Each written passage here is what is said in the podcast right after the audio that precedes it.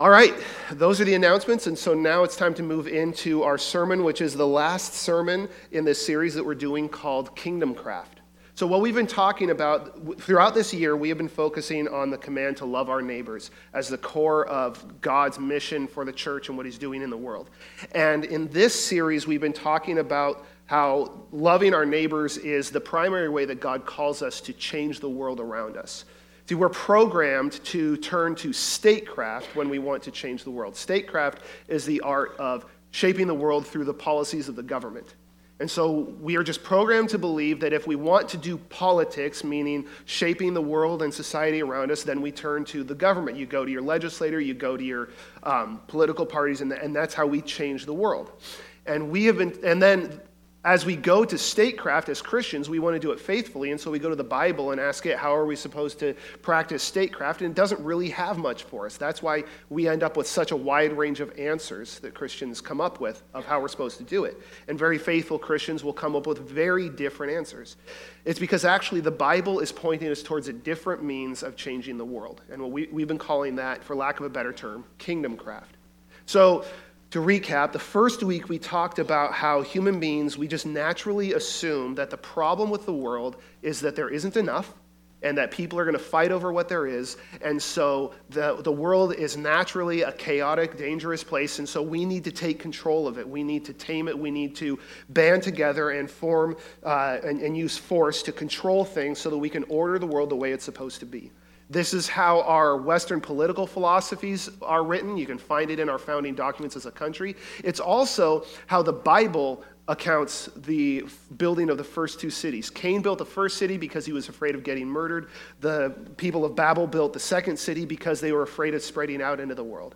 And so it's this base assumption that the world, there's scarcity in the world, and we're going to need to you know, fight for what we can get and take control of things.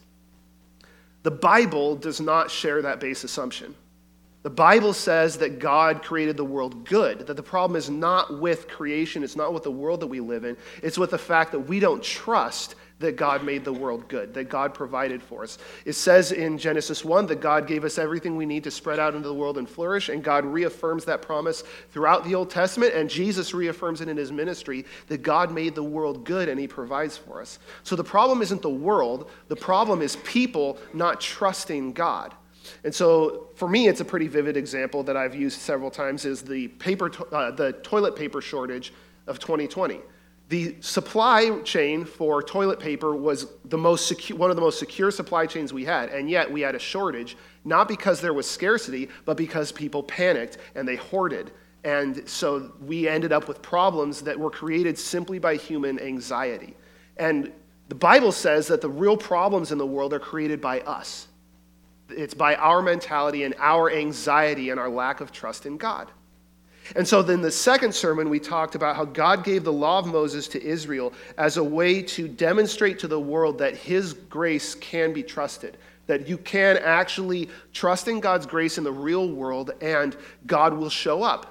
Because in the law of Moses, they had no standing army, they had no central authority, they, they shut down the economy at the drop of a hat, at the hint of a holiday, everybody stopped working and everybody got the day off, which is not a way to build a strong economy.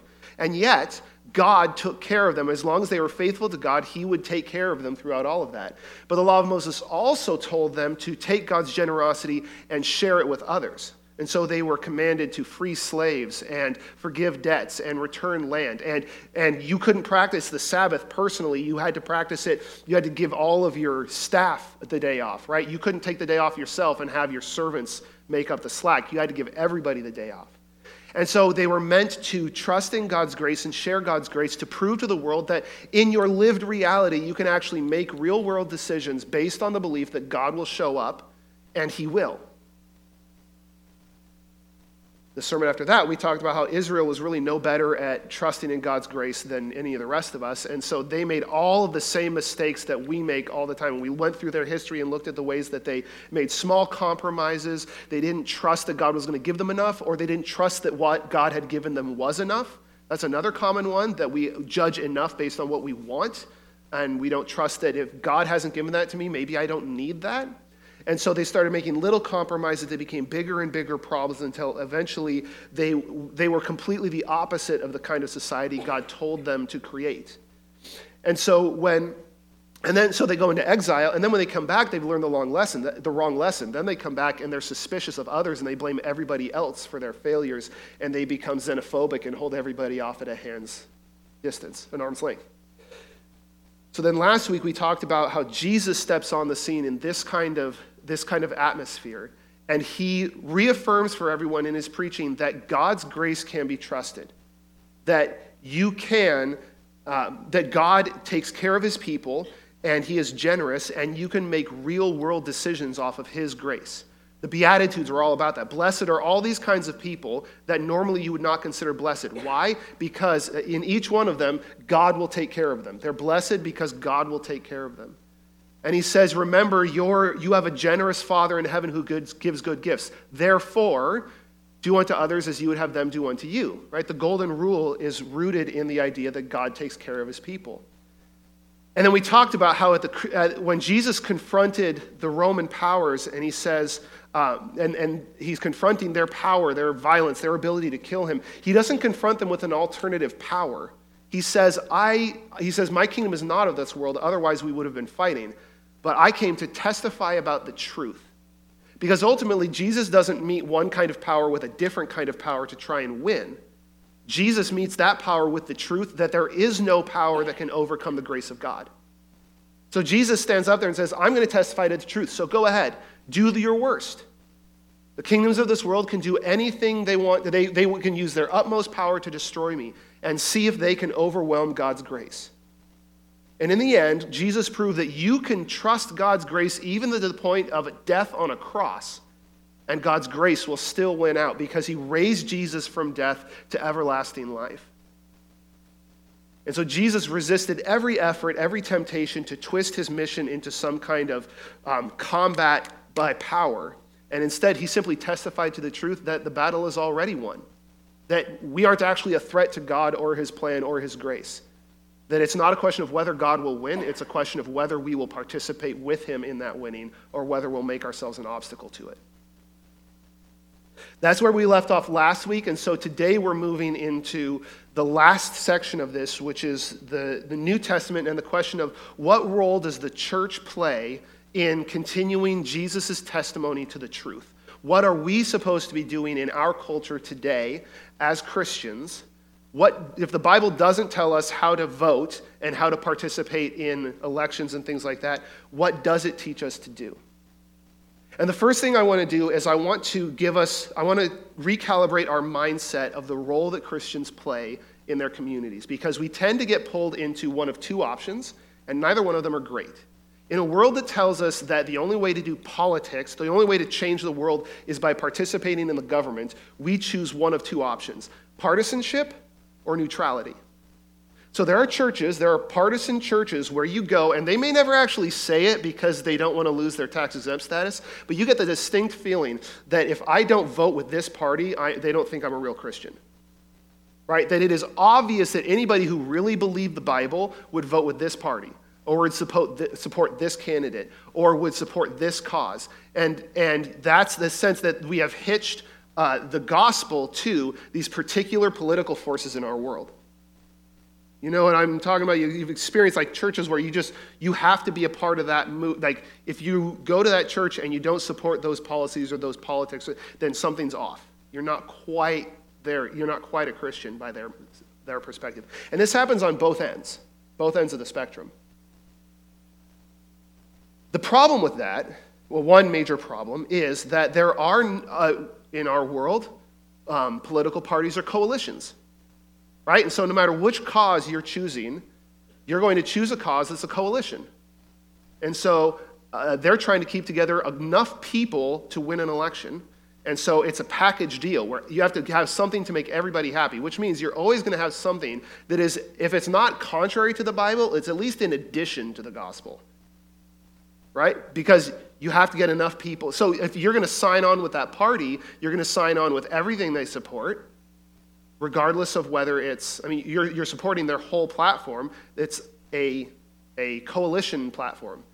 So, what that means is if you tell people you have to follow, following Jesus means being part of this group, then you're saying you have to have Jesus and this other stuff that's not in the Bible, this other stuff that God never told us anything about. You have to. So, we're adding, we're saying you need Jesus and this other stuff. And I, I, I'm, I don't want to do that personally. That's that we, you need Jesus.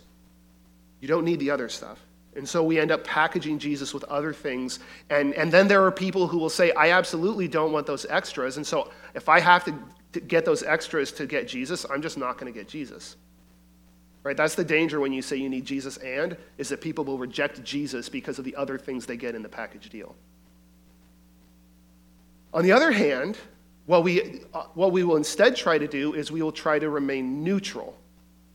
And this is where we, we, we don't talk about anything political. And if we do bring it up, we make sure to hit both sides equally. And we just try to avoid the whole thing because we want to focus on Jesus and we don't want to lose anybody for all those political reasons. The problem with that, the problem with neutrality is, first of all, the Bible isn't neutral. The Bible talks about a lot of things about how we structure our world. And so if you try to remain neutral, you have to say less than what the Bible says. Being partisan, you say more than what the Bible says. Being neutral, you say less.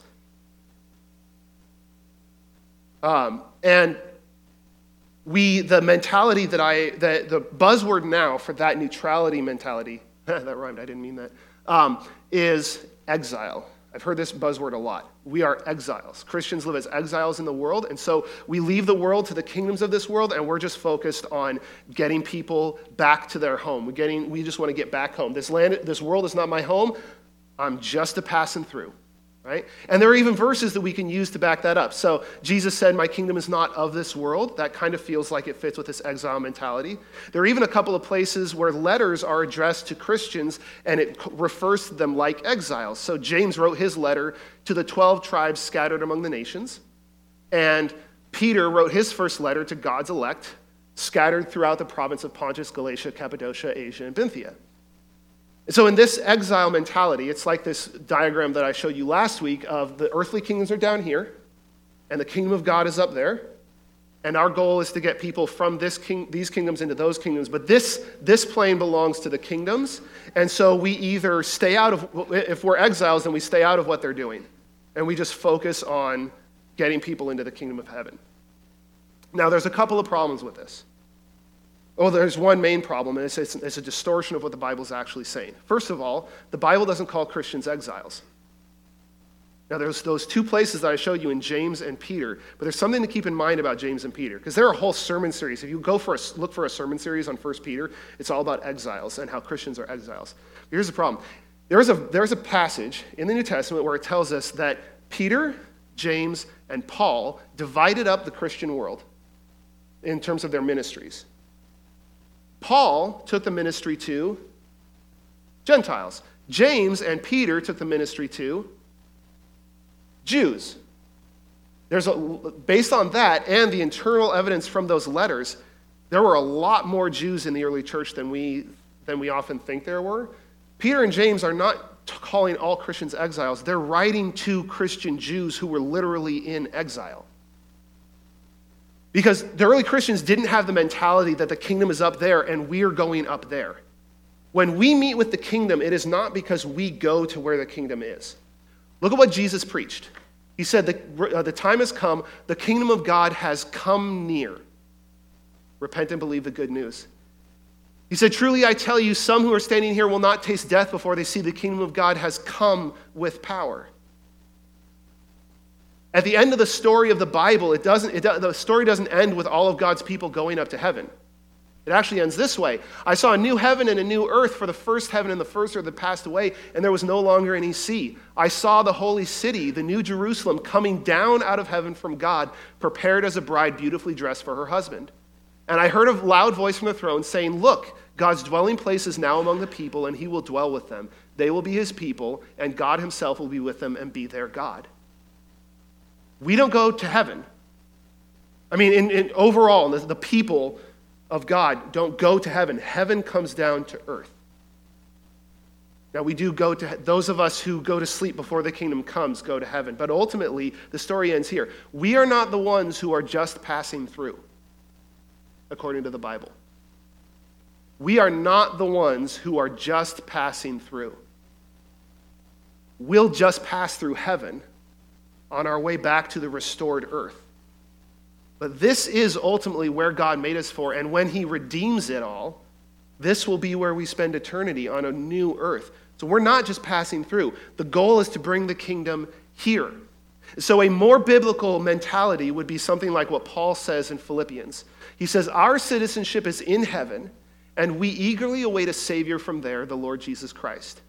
Now, that kind of sounds like an exile mentality, except you're thinking about citizenship in the modern way we think of it, as opposed to the way it worked in a city like Philippi.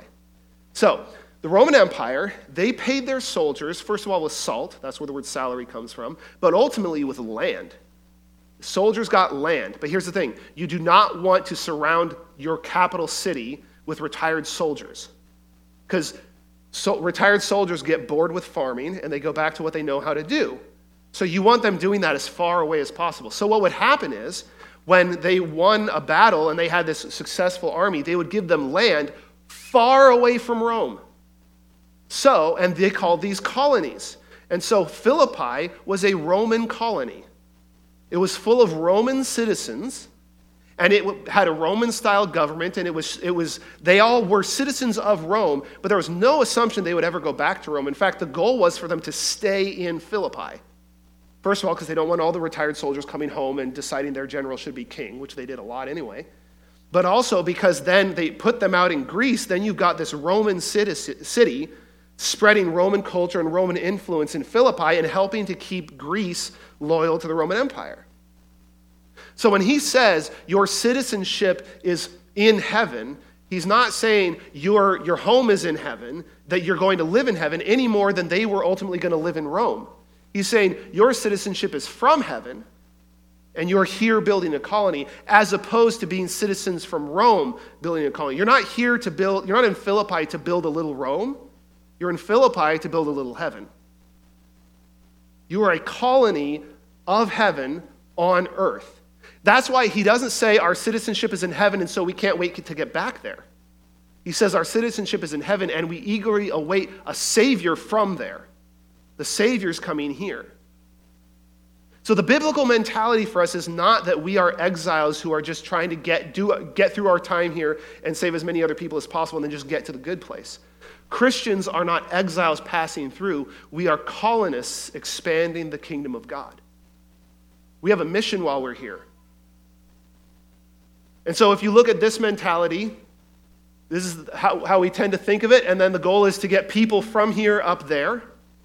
But the biblical model actually looks more like this the kingdoms of God and the earthly kingdoms, they coexist. And the kingdom of God has its way of doing things, and the earthly kingdoms have their way of doing things. And our mission is to move that wall over.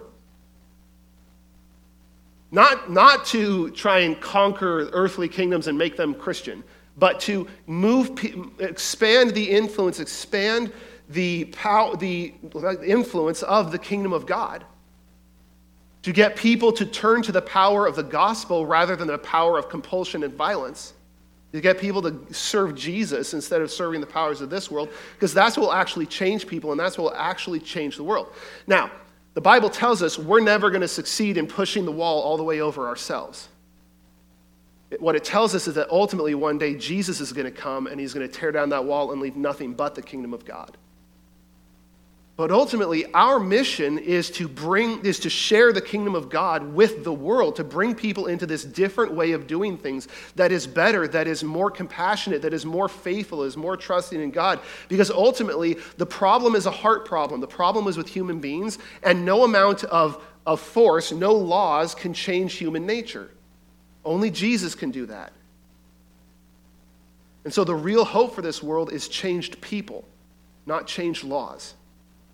There is still a role, as the Bible says, for governments to restrain human sin in this world, but they're never going to cure it.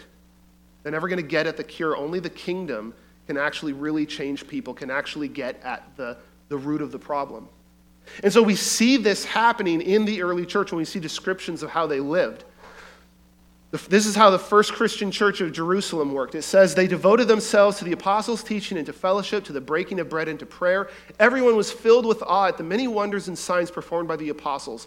All the believers were together and had everything in common. They sold property and possessions to give to anyone who had need.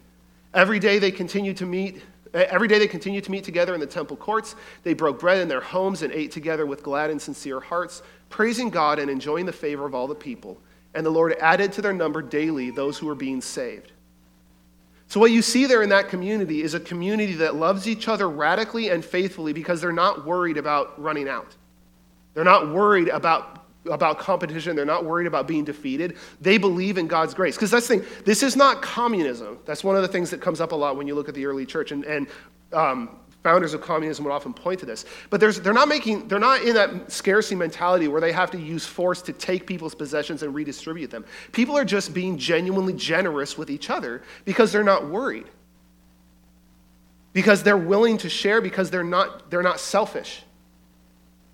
And because they see what God is doing. And as they live in that way, and as they build this colony of heaven in Jerusalem, people are joining it.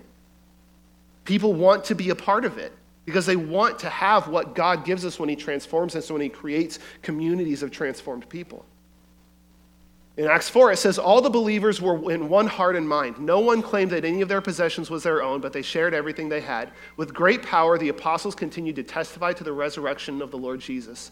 And God's grace was so powerfully at work in them, in them all that there were no needy persons among them.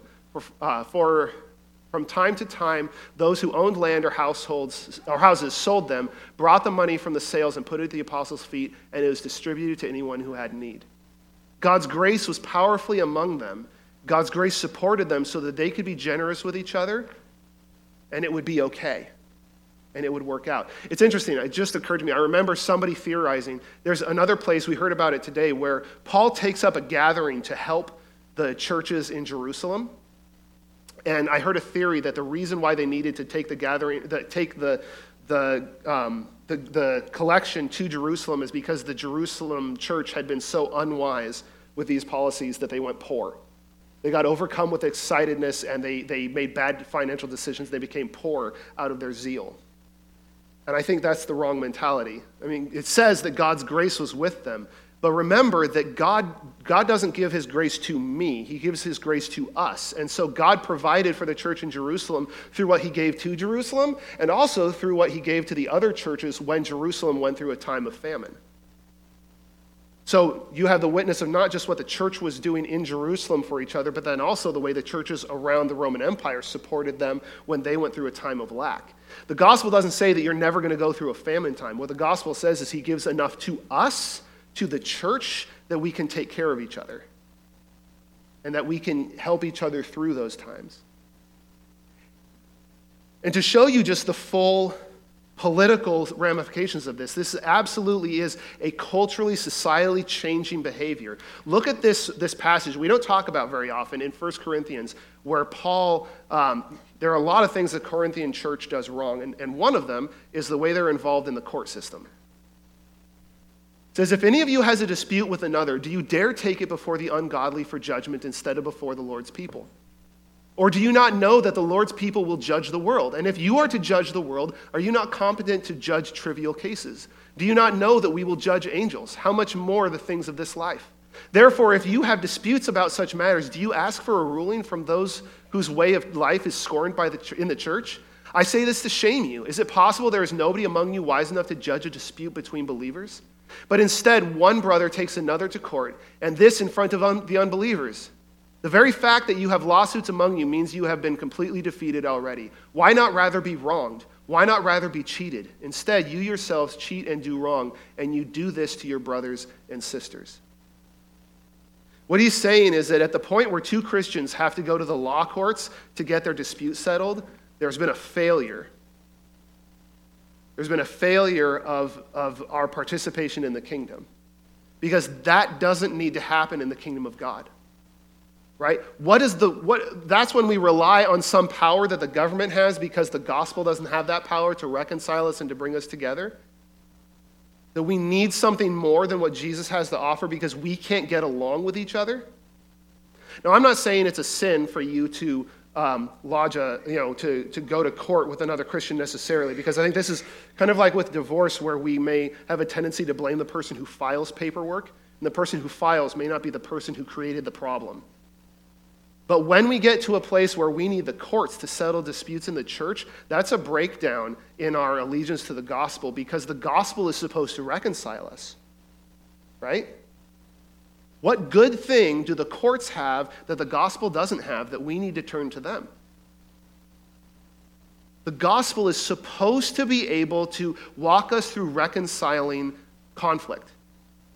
It is supposed to change the way we govern our relationships with each other.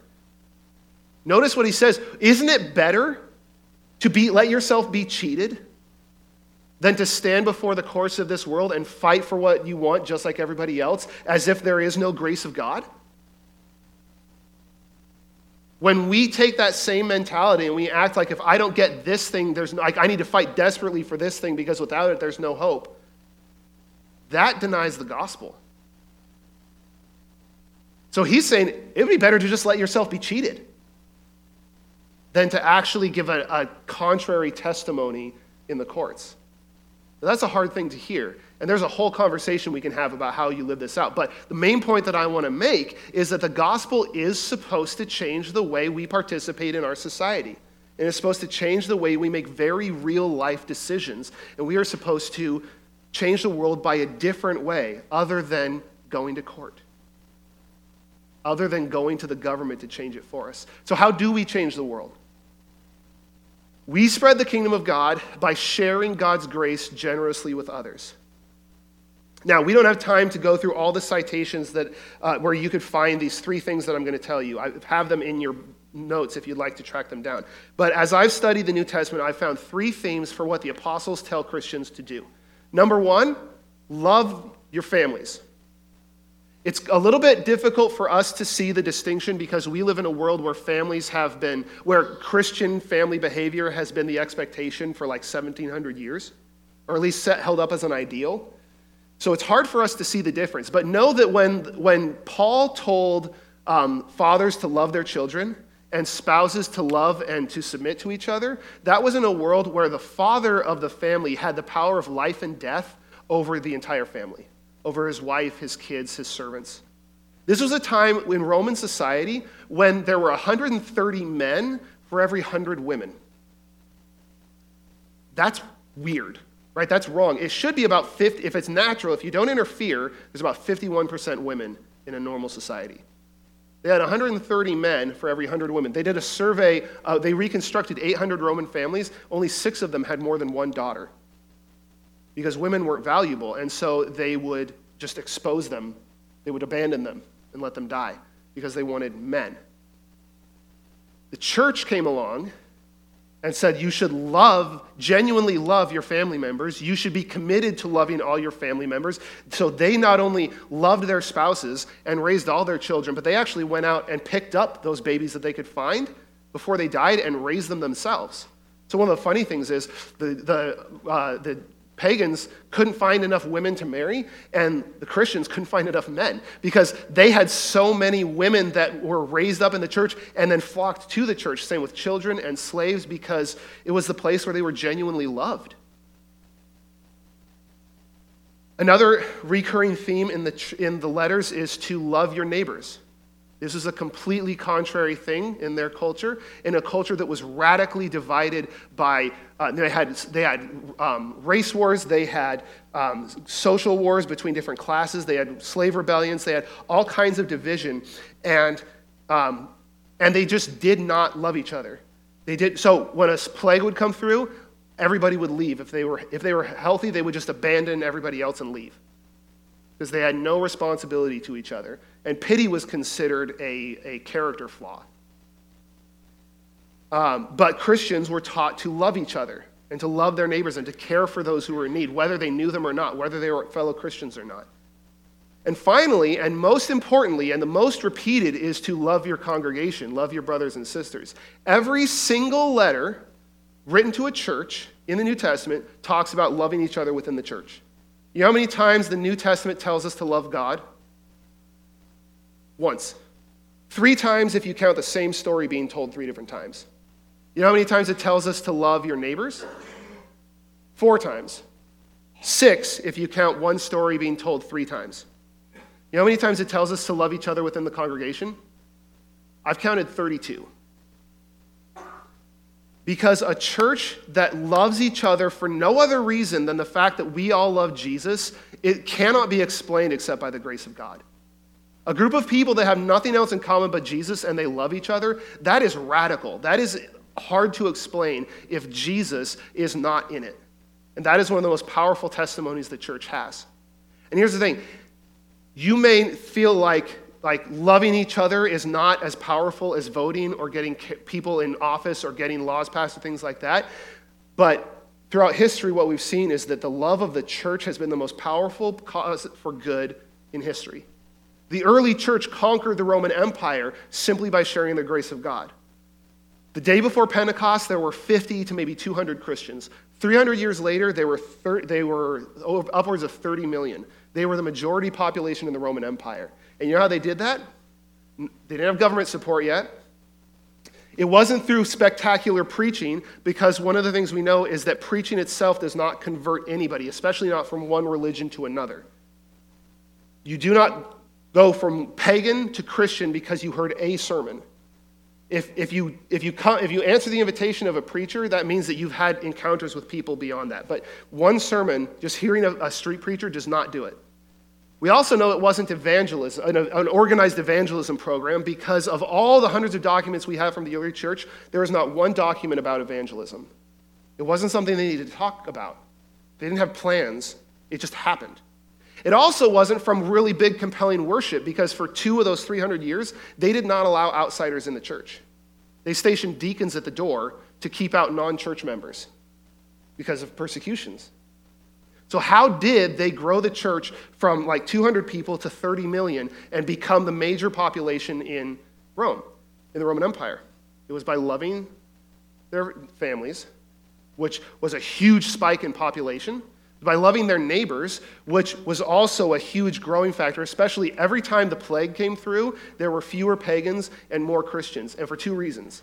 One is because if you care for each well the root of both of them is if you care for each other, if you get basic medical care, your chances of surviving a plague go up by about 60%. So, Christians take care of each other, more Christians survive than pagans. But also, Christians were taking care of pagans. They were the only ones taking care of pagans. So the, the pagans that got cared for by Christians had a 60% better chance of living. And how do you think they felt about the Christians coming out of it? Well, they liked Christians. And so the way Christians loved each other and the way they loved their community drastically strengthened the church. And finally, as they were a loving community that loved across cultural barriers and brought people together, people flocked to that kind of community. They were willing to give up every social connection they had, because often they'd have to give up every social connection they had when they became a Christian for the kind of community provided by the church. And that was so powerful that it converted over half of the Roman Empire before it ever became legal. But here's the last thing I want to tell you this is not just something that happened 2,000 years ago, it is something that is happening today. See, our anxiety mindset, our fear of others has caused us to accept some really bad statistics. There are a lot of statistics out there that we hear that are actually not very accurate. And so I want to I want to share with you some more accurate statistics from a more reputable source who happens not to be a Christian. And what we see from these statistics, which I know is a very inspiring way to end a sermon, but hear me out. The church continues to grow and change the world through the power of God's grace. First of all, everybody agrees the church is growing by millions in Latin America. The church is growing by millions in Africa. The single high, greatest, highest density of church going people right now is sub Saharan Africa. Their church is growing in Asia, even in places where it's illegal. So there is encouraging news happening pretty much all around the world. But we also know, right, that the church is failing in the West, right? The church is really failing in Europe and in America. Well, let's look at that. I want to show you, here's the first chart. Now, those are a bunch of countries. You probably can't read them. You don't necessarily need to read them. Those are rates of percentages of atheists in a series of countries. Okay? The tallest one there is China, where they are legally atheist, like, like the officially atheist. Those orange countries, Russia, Ukraine, Belarus, Croatia, Georgia, Czech Republic, Poland, what do they have in common? They are all former Soviet republics where atheism was the state religion for over 70 years. Look at the impact that had on the level of atheists in their country. Not much at all. 70 years of oppression against Christianity, and it had almost no impact. That's pretty startling. Turns out that Christianity is actually very resilient uh, in the midst of persecution. Now, let's look at this is kind of a, a weird thing to put up here, but here is let's talk about Western Europe. This is fertility rates in Western Europe based on how often you attend church. How many kids do you have based on how often you attend church? Okay? So, weird statistic, right? But let me show you. Once you add this line, it becomes important. That's the replacement level. If you are below that line, your population is shrinking. If you are above that line, your population is growing. Guess what the only population that is above reproducing above replacement level is in Europe? Practicing Christians. Even practicing Muslims are not replacing their population. Add to that the rates of evangelism in Western Europe, and if this model holds, then in 100 years, the uh, practicing Christians will be the majority population in Western Europe. Which is exactly the kind of things that happened in the early church. Now, let's talk about the rates, uh, the uh, America.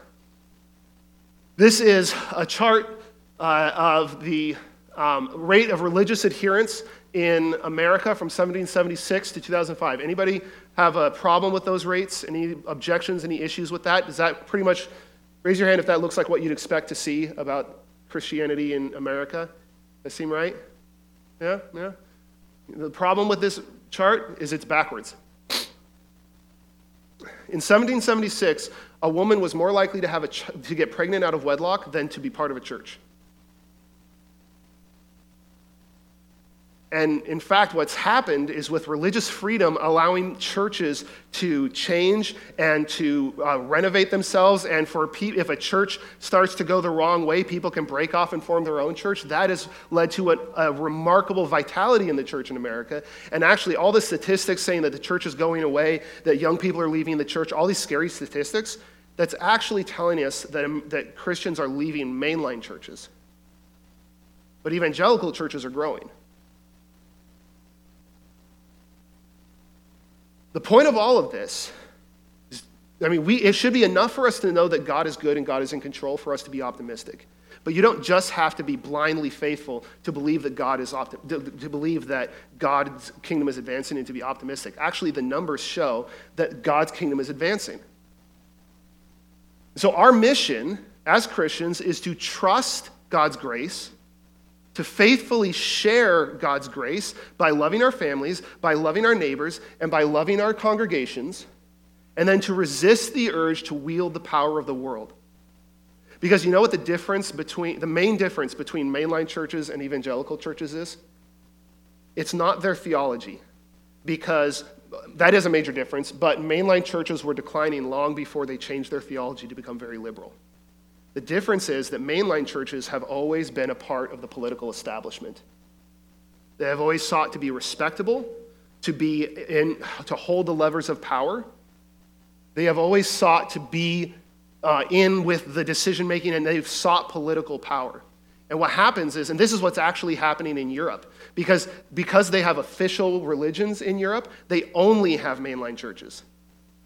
Europeans are not less likely to believe, they are less likely to want to go to the churches that are available to them.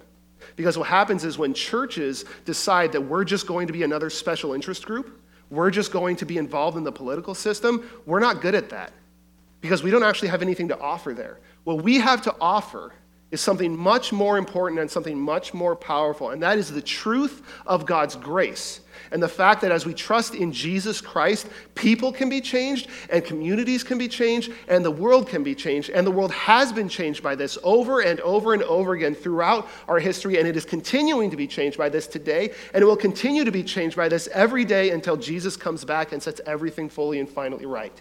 Amen? That is what we have to offer the kingdom of God the grace of God, the power to change people. And we offer that to people by loving our families, by our neighbors, by loving our communities, by loving our congregations, and through patience, because God plays the long game. He plays the long game because he wants as many people to be saved as possible. He's not in a rush, which means we don't need to be in a rush. We need to be faithful. Because the question is not whether God is going to win. The question is, are you going to be on his side when he does? Are you going to, it's not, I'm not telling you that if you practice kingdom craft, you can help, you can save the world. What I'm saying is, if you practice kingdom craft, if you're faithful to God, you can be a part of God saving the world because he's going to save the world with or without me. I decide whether I'm going to be a part of that, and I want to be a part of that. And I hope that every single one of you want to be a part of that as well. Amen? I'm going to ask the praise team to come up, and I'm going to ask you every time we, we hear the gospel preached, God um, gives us an opportunity to respond. And so, hopefully, as you've been listening to this, you felt God tug on your heart, or you felt a, a choice that you need to make. Maybe that choice is to give your life to Jesus in the first place. Maybe you have not given your life to his grace and you have just been just been making do with the power that this world has to offer, which is not great, and you want to be able to trust in God's grace. Today is the best day to make that decision. So I'd encourage you, if you're considering that, you can either come forward during the song if you're ready to do it. You can talk to me or Pastor Rachel after the service, or you can fill out one of the Connect cards in the seat back in front of you. Maybe you've given your life to Jesus, but you realize that you have been sucked back into that anxiety mentality. You've been sucked back into the feeling that you need to fight and you need to take control, and you haven't been trusting in God's grace. Today is the best day for you to recommit to trusting God's grace, to loving your family and your neighbors and your congregation, and changing the world through God's power. You don't have to do that alone either. We are a congregation of people who are sharpening each other, who are coming together to share the burdens of this difficult but important road that we walk. And so we'd love for you to become more connected with the church. Through your Connect card, you can sign up for Connect class where we talk about membership. Or on the Grow card, you can sign up for one of our small group classes, or sorry, one of our small groups. Um, I forgot, I, and I think this is important, so let me say one more thing. Um, I've experienced the power of the kingdom of God recently in a lot of ways. Um, Casey and I have had a very challenging year, and this church has come around us in some amazing ways. But I got a, an especially good window into this recently. Um, on Friday, I was asleep, trying to get over a cold, and I finally got woken up by my phone. And what I discovered then was that there had been a, a medical situation going on in one of the families in our parenting group. And by the time I became aware of it, the group had already prayed for them. They had figured out meal trains. They had come together to take care of. And I find out this has actually been happening for multiple situations in our parenting small group for the past couple of months. Like all we had to do was get them on WhatsApp, and it just went nuts with people just taking care of each other and loving each other. And that's the kind of community that we want to be. And that's the kind of community that God wants us to be. And that's the kind of community that shares God's love and changes the world. So if you'd like to be a part of that kind of a community, we would encourage you to sign up for one of our small groups or sign up for our Connect class. And finally, the last option that you have on one of those cards, there's a serve card where you can give to others. You can serve others. And we have several ways to do that to serve the community or to serve the church. One of the things you can do is you can hang out after to find out more about VBS. But I want you to take a moment to consider what is the next step that God is putting in front of you. It might be something that I didn't talk about. And I want you to take this as an opportunity to say yes to what God is asking you to do. Let's stand and sing.